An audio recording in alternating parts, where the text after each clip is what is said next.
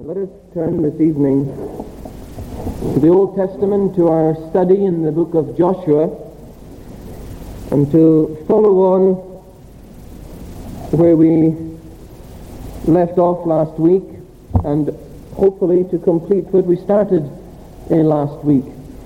I don't know what on earth happened last Sunday night, but we certainly didn't get through all I thought we would get through. And you say to yourself, well, I'd give him a good start for this evening, and you're right. But yet, a lot more seems to be in this section that we were looking at than perhaps I give credence for at the outset of our study. But just to remind ourselves of where it is we are and what it is we're looking at this evening, it's in chapter 9 of Joshua. And we're looking at the first two or three verses in particular, particularly the first two, where we read, And it came to pass when all the kings who were on this side of the Jordan, in the hills and in the lowland and in all the coasts of the great sea towards Lebanon, the Hittite, the Amorite, the Canaanite, the Perizzite, the Hivite, and the Jebusite heard of it. They gathered together to fight with Joshua and Israel with one accord. When the inhabitants of Gibeon heard that Joshua had gone to Jericho and Ai, they worked craftily and went and pretended to be ambassadors. These verses this evening. Now, I mentioned to you last week that the Christian life, although an absolutely glorious life, is a life that is in a sense lived on a battlefield. It's a life that's a warfare. It's a life that on many occasions, on many days, is anything but easy. And we noticed why the Christian life is a warfare. Because there is a war raging between two great seeds as someone has described it. There is a war raging between God and the principle of truth and light, holiness, justice, and Satan himself, who stands for everything that's contrary, who stands for everything that is unlike God, everything that is against God. And the moment a man or woman, boy or girl becomes a Christian, they enter into this warfare. And they enter into it of necessity because they've opted out, they've moved out, they've shifted ranks. That is, they've no longer, they're no longer walking or living or existing on the side of darkness, on the side of hostility to God, on the side of ignorance. They have shifted camps, they have moved positions uh, to live to glorify God for which they were made in the first place. But which sin, but because sin has entered into life and into human experience, they were once unable to do so. And having shifted ranks, having moved camps, they've entered into the conflict.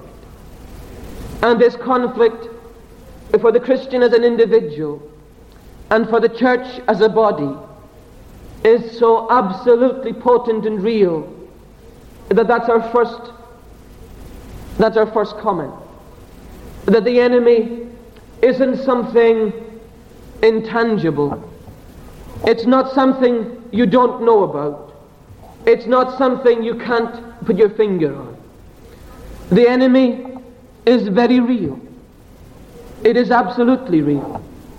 And we noticed how this truth is brought home in the first verse of uh, chapter 9, where it says of all these nations of Canaan that they came together, joined a confederacy uh, to fight against the land of Israel, the people of Israel, to fight against their moving into the land of promise and their possession of that land which God had committed to give them away back with Abraham. But we noticed last week also that they weren't just a very real enemy, in the sense that they all came together in a confederacy. We noticed that they were also a very informed enemy. They weren't ignorant. Because they came together, we read, when they heard of it. When they heard of all the dealings of God with that nation in previous generations and years. And in particular in this context here, when they'd heard of what Joshua and the people had done on Mount Ebal and Gerizim. When Joshua had carved out the, the divine law and presented that law to the people as either life or death, the opportunity of life or death, namely through their obedience or disobedience. And this people, when they'd heard of this law and the demands of this God through his law, they were not wanting this God or his law to have any response, to have any place in, in their lives or any prerogative over them. And so they said, no, we can't have it.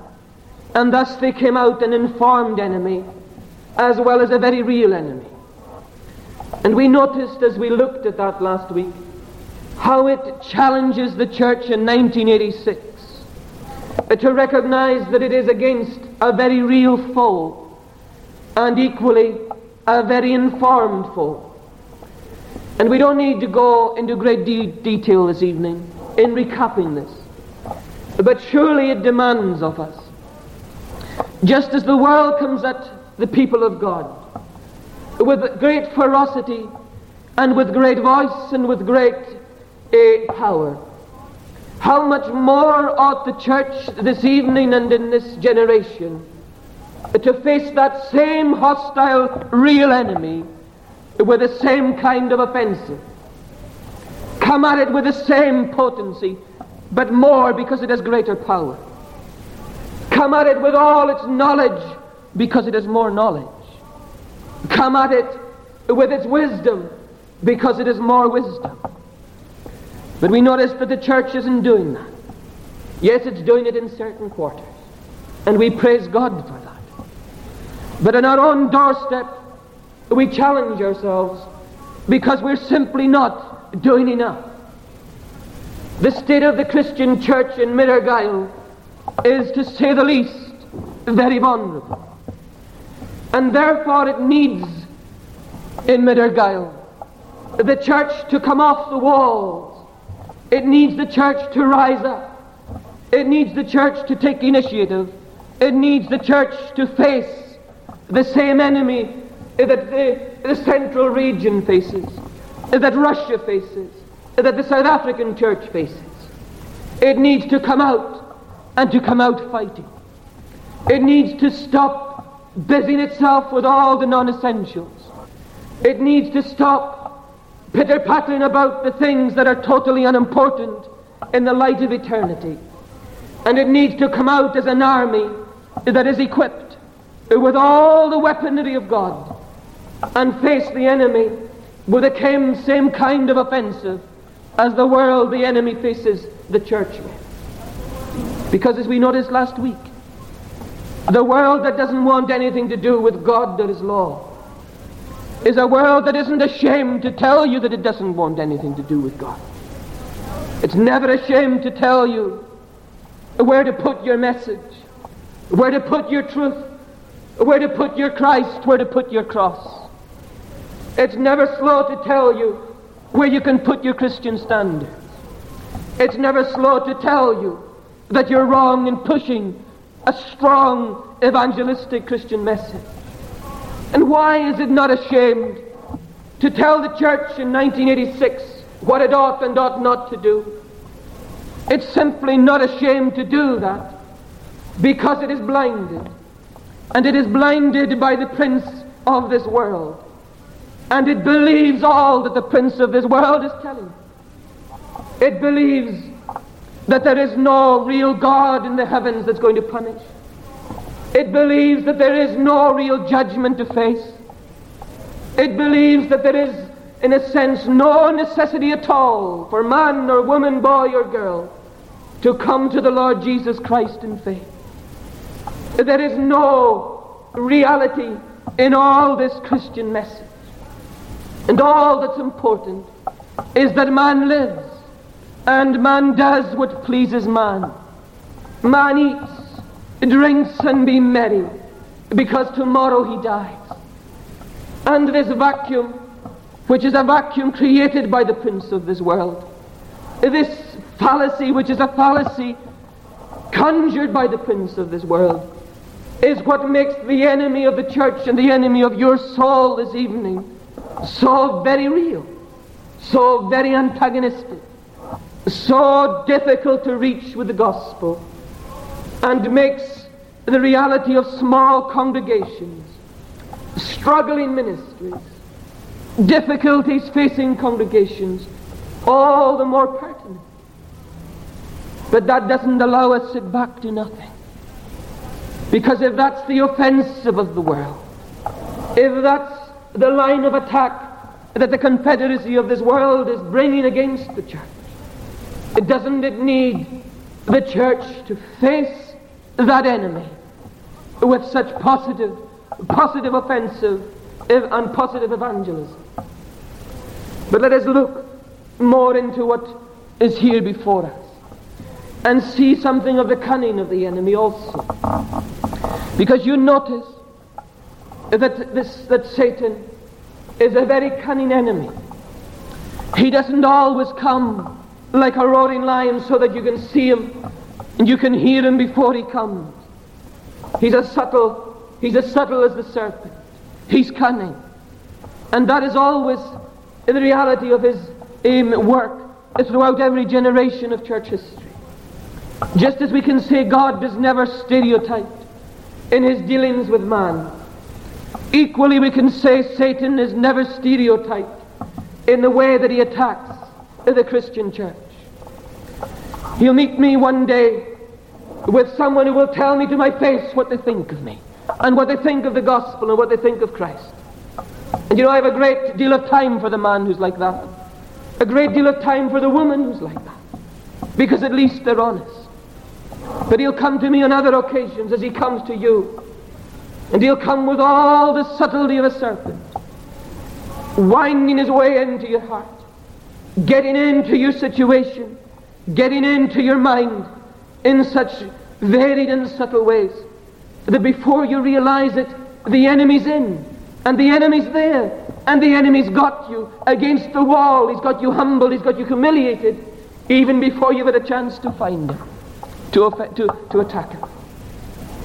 And so we notice that the enemy is not just real, it's not only in form, it's so subtle also. It came at Bethlehem, we recalled last week, in the form of open antagonism. It came in the form of blatant lionistic attack, if we can use that, that term.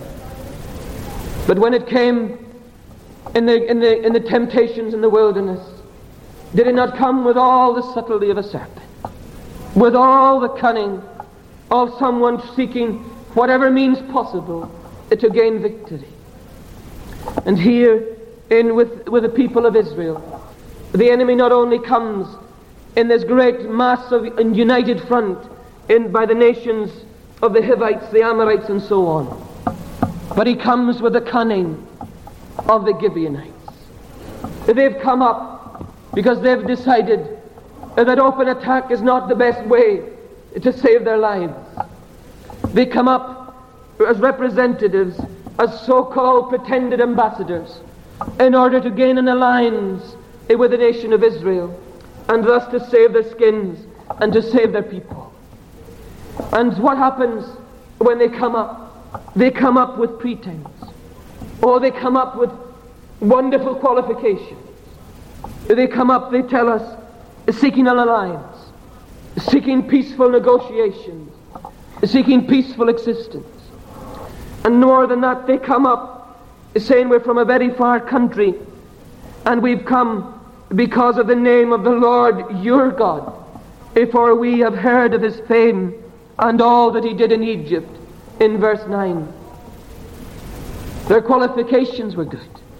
They wanted peaceful means in order to gain this, this uh, alliance with Israel.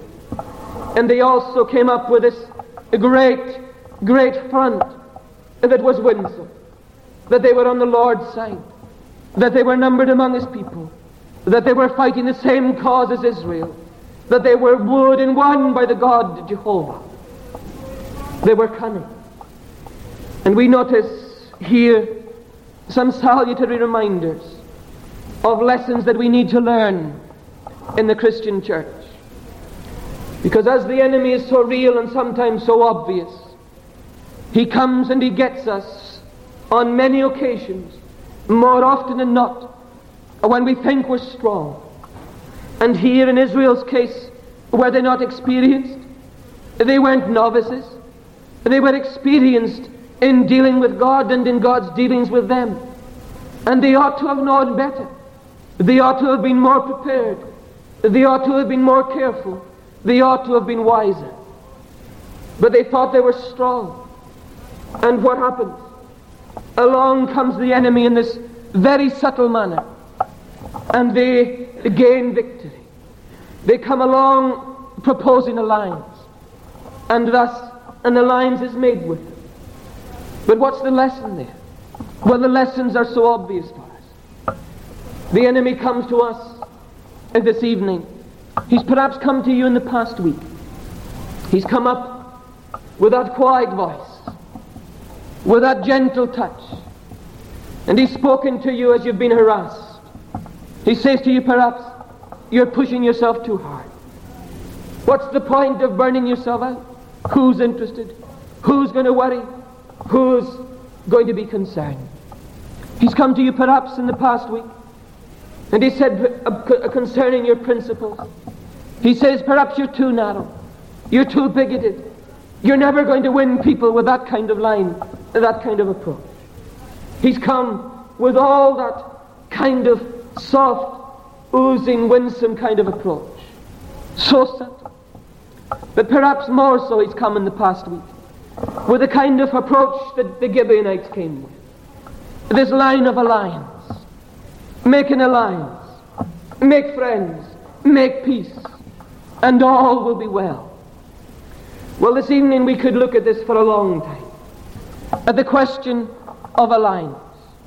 At the subtlety so often of alliance as it's used by Satan as he seeks to thwart the work of the gospel and undermine the cause of the gospel in this generation. Many ways we could look at it, but let's just consider one or two. How many people could we look at this evening, known to us in a very real way, some of them intimately known to us, who have entered into relationships that they ought never have entered into in the first place? Now, I'm not talking about a man or a woman that has perhaps got married and in the process of that marriage found themselves constrained by the love of God to embrace Christ. And thus in the marriage you have a Christian and you have a non-Christian.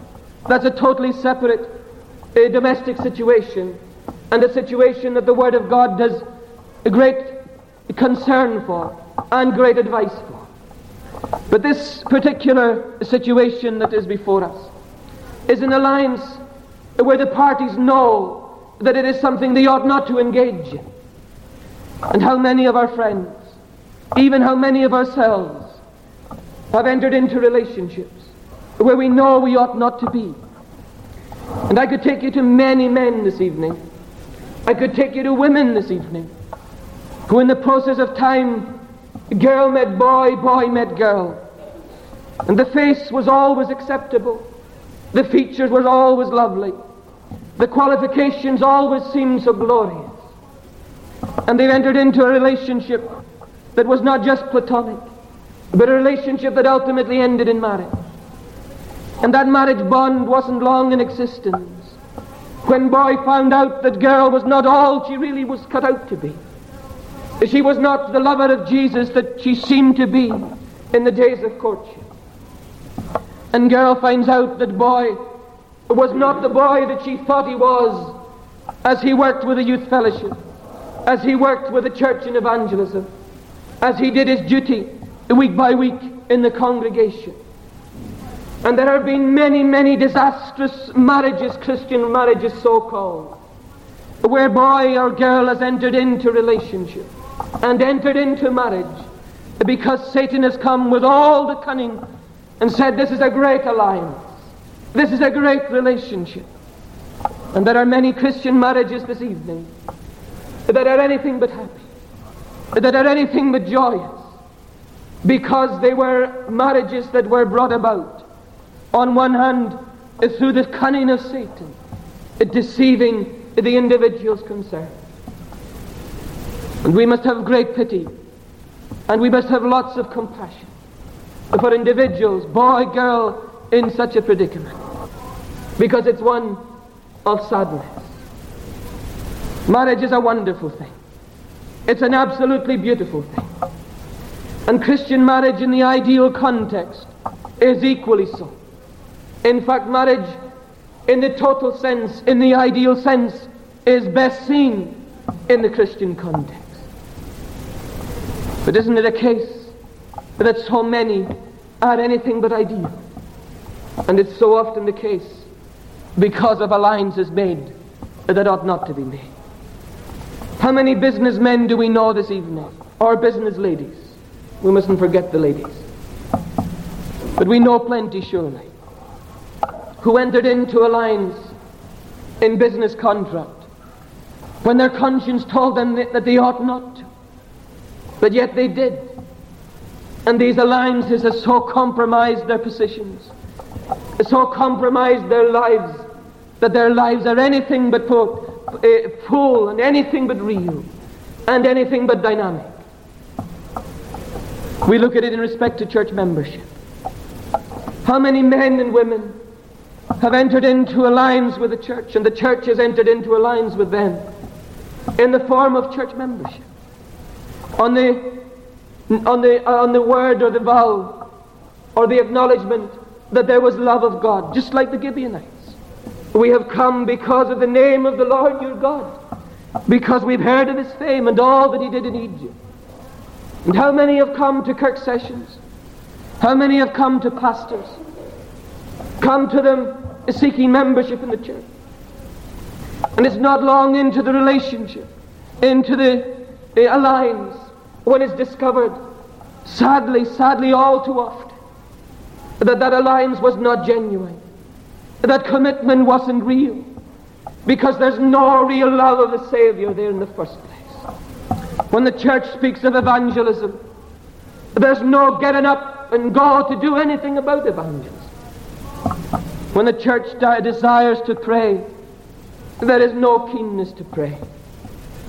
When the church is desirous to make known the gospel of Christ to the community, there is no concern for the lost and for the needy no compassion that men and women are facing a lost eternity.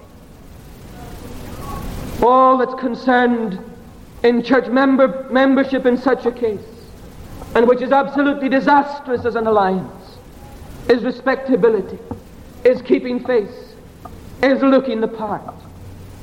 Well, the church is not about the business of respectability, and it's not about the business of keeping up the face. It's about the business of proclaiming the unsearchable riches of Christ to a world that is dying in sin and needs saving fast. And therefore the church needs constantly to be careful at this area. And more than that, we as individuals need to be careful in our alliances, business alliances, relationship alliances. And we can go on, can we, into many other areas, many other areas that would show us how cunning and how subtle he uses this feature, this, this area, to wheedle his way into the very heart of the church. And instead of being of benefit to the church, weakens the church, undermines its testimony, spoils its influence. And we can say, we could even look at it, if we wanted to, in respect to church relations. There is a great cry today that what's important and what's going to solve the crisis of the church is that we start all getting together holding hands in order to do the work that we're all engaged in. And we're always hearing the comment that we're all engaged in the same work, whether we be of the Christian faith even and of the non-Christian faith. What absolute nonsense. And but that alliance is a very real alliance that is proposed so cunningly to the Christian church this evening. Now I know right across the board that the church is too fragmented. The church is too split apart. The church is too, too uh, splintered. It is too, too small. And there are far, far too many divisions. But we must be very careful in our uh, desire for church union and our desire for ecumenical relations. We must be very careful that that alliance is not made uh, to the detriment of the glory of God or to the detriment of His truth as revealed in the Scriptures. Because we're not all about the same business. Even although we may all have the label religious and all of the label even ministers of the gospel, we're not all about the same business. We have to watch because the enemy is cunning. The enemy is subtle. And he comes with many varied ways at your soul. And when he's got you, so often he's got you good and well. He comes at the church so often with his face of alliance. And we must be very careful. But one other feature we notice here is that the victory is sometimes very painful also. And not just painful, it's very real. We're often beaten. We're often caught out. We're often ensnared. And why do we say that? Well, we say it because the Gibeonites got their way. They came up not with all the razzmatazz of warfare as the other nations were going to come with. They come up with a quiet, pretended role of ambassadors. And what happens? It happens in verse 14 that the men of Israel took some of their provisions. And the Gibeonites had their way. The Gibeonites won.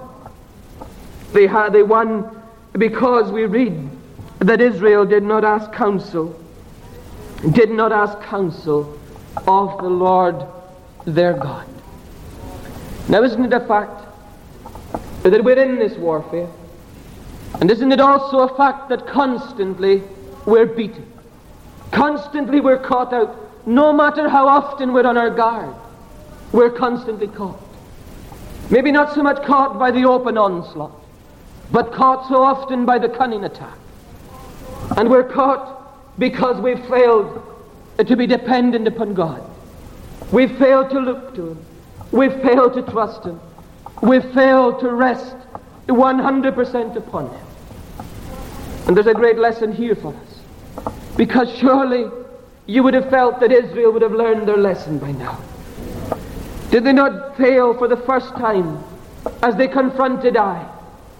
They confronted because they fail because of their pride. They fail because of their neglect of prayer. And yet, what happens? God favors them, God restores them, and bang, they're down again right when they ought not to be. They're down now with the Gibeonites. And they're down because they weren't careful. It shows how slow we are to learn. And it shows how easily we're knocked off our pedestal. We look at Peter's experience. And what was it that caused Peter's denial of his Lord in the temple?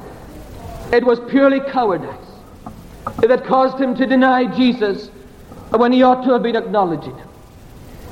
And Peter knew he denied him, you remember, because of the great sorrow that resulted. And it must have been not long after Peter was restored to favor and that denial forgiven that Peter would have said to himself, I'll never be caught by that one again. And I'll never be involved in that kind of problem again. I've learned my lesson that time. But the enemy, my friends, is so absolutely real that you can never take it for granted. That perhaps because you've fallen once and learned a lesson and come back again, that he'll never get you a second time. Because it's not many more weeks after the denial of Jesus in the temple court that you find the same Peter doing the same thing or in a similar way to the, to the Gentile Christians at Antioch.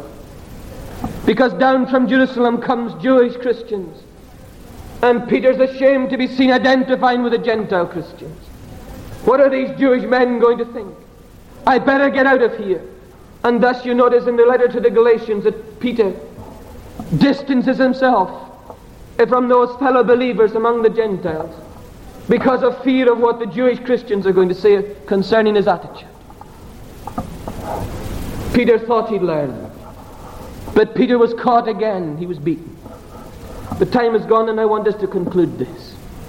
And I want us to conclude in a very positive note. Because this same chapter concludes in a positive note. It concludes by telling us, and I don't know if the words in the English dictionary or not, but it concludes by telling us that the enemy, there is a beatability to the enemy. They're suspect. They're vulnerable. They're beatable. How am I able to say that? Well, I'm able to say it on many, for many reasons. But you notice here that though the Gibeonites did indeed succeed in their plan, you notice that God overruled the failure and the mistakes of Israel. And this evening, I want us to leave on this note. Because I believe far too many of us, not just here in this congregation, but far too many of us in the presbytery of our Lochaber and Argyll, in the churches of this peninsula, in the congregations up and down our land, I believe far too many of us as Christians are living negatively. We're living as defeatists. We're living as people that, are, that believe we will never win and there is no use in trying winning. And that's a very subtle attack. It's a very subtle deceit that I want us to get completely out of our minds. Because not only did God with the Gibeonites cause this thing to be redressed which had happened and turn it out for his good and for the glory of Israel, but he will do exactly the same thing with you. You might be beaten this evening. You might feel that you've been attacked. And Satan is saying to you, I've got you. And you'll never recover. Well, look at this chapter and see what God did with the Gibeonites. Yes, he made them woodcutters. He made them woodcutters and water carriers for the congregation of Israel.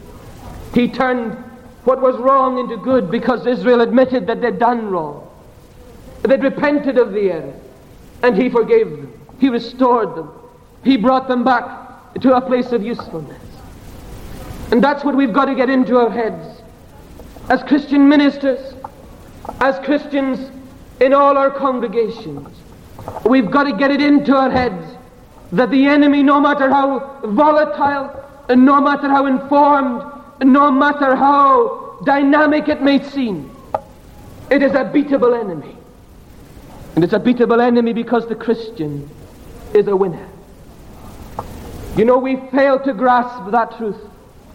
We fail to live with the dynamic of that truth in our experience.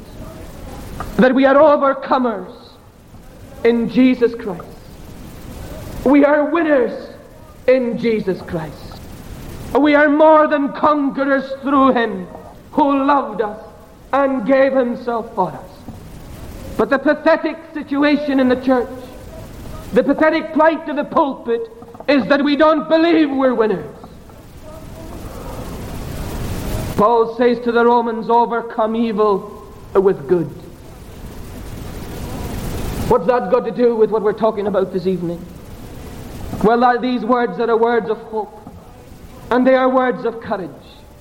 And they are words that are telling us that there is always the potential and the possibility of victory for the Christian church. The Christian church is a winner this evening. And it will never lose though the gates of hell rise up against it. It is absolutely secure. It is absolutely stable. It will not crumble. No matter what comes up against it, no matter what form, no matter what, no matter what manner of attack the enemy will approach it with, let it be known and let us always remember it, that it will never be quenched and we will never be beaten. And you call, go back to that letter that we read in Ephesians. and go back and look at why it will never be beaten. Because as Paul tells us in his letter to the Corinthians, in chapter 10 at verse 5, verse 4, he says, The weapons of our warfare, they're not carnal. We're in a warfare, Paul knows he's in a warfare. But he says, The weapons of our warfare, they're not carnal. And the weapons of our church this evening, they're not carnal. And they're not secularization. They're not gimmicks. They're nothing of these things. The answers to the enemy this evening, Paul tells us, are absolutely mighty in God for pulling down strongholds. What are they? What are the weaponry?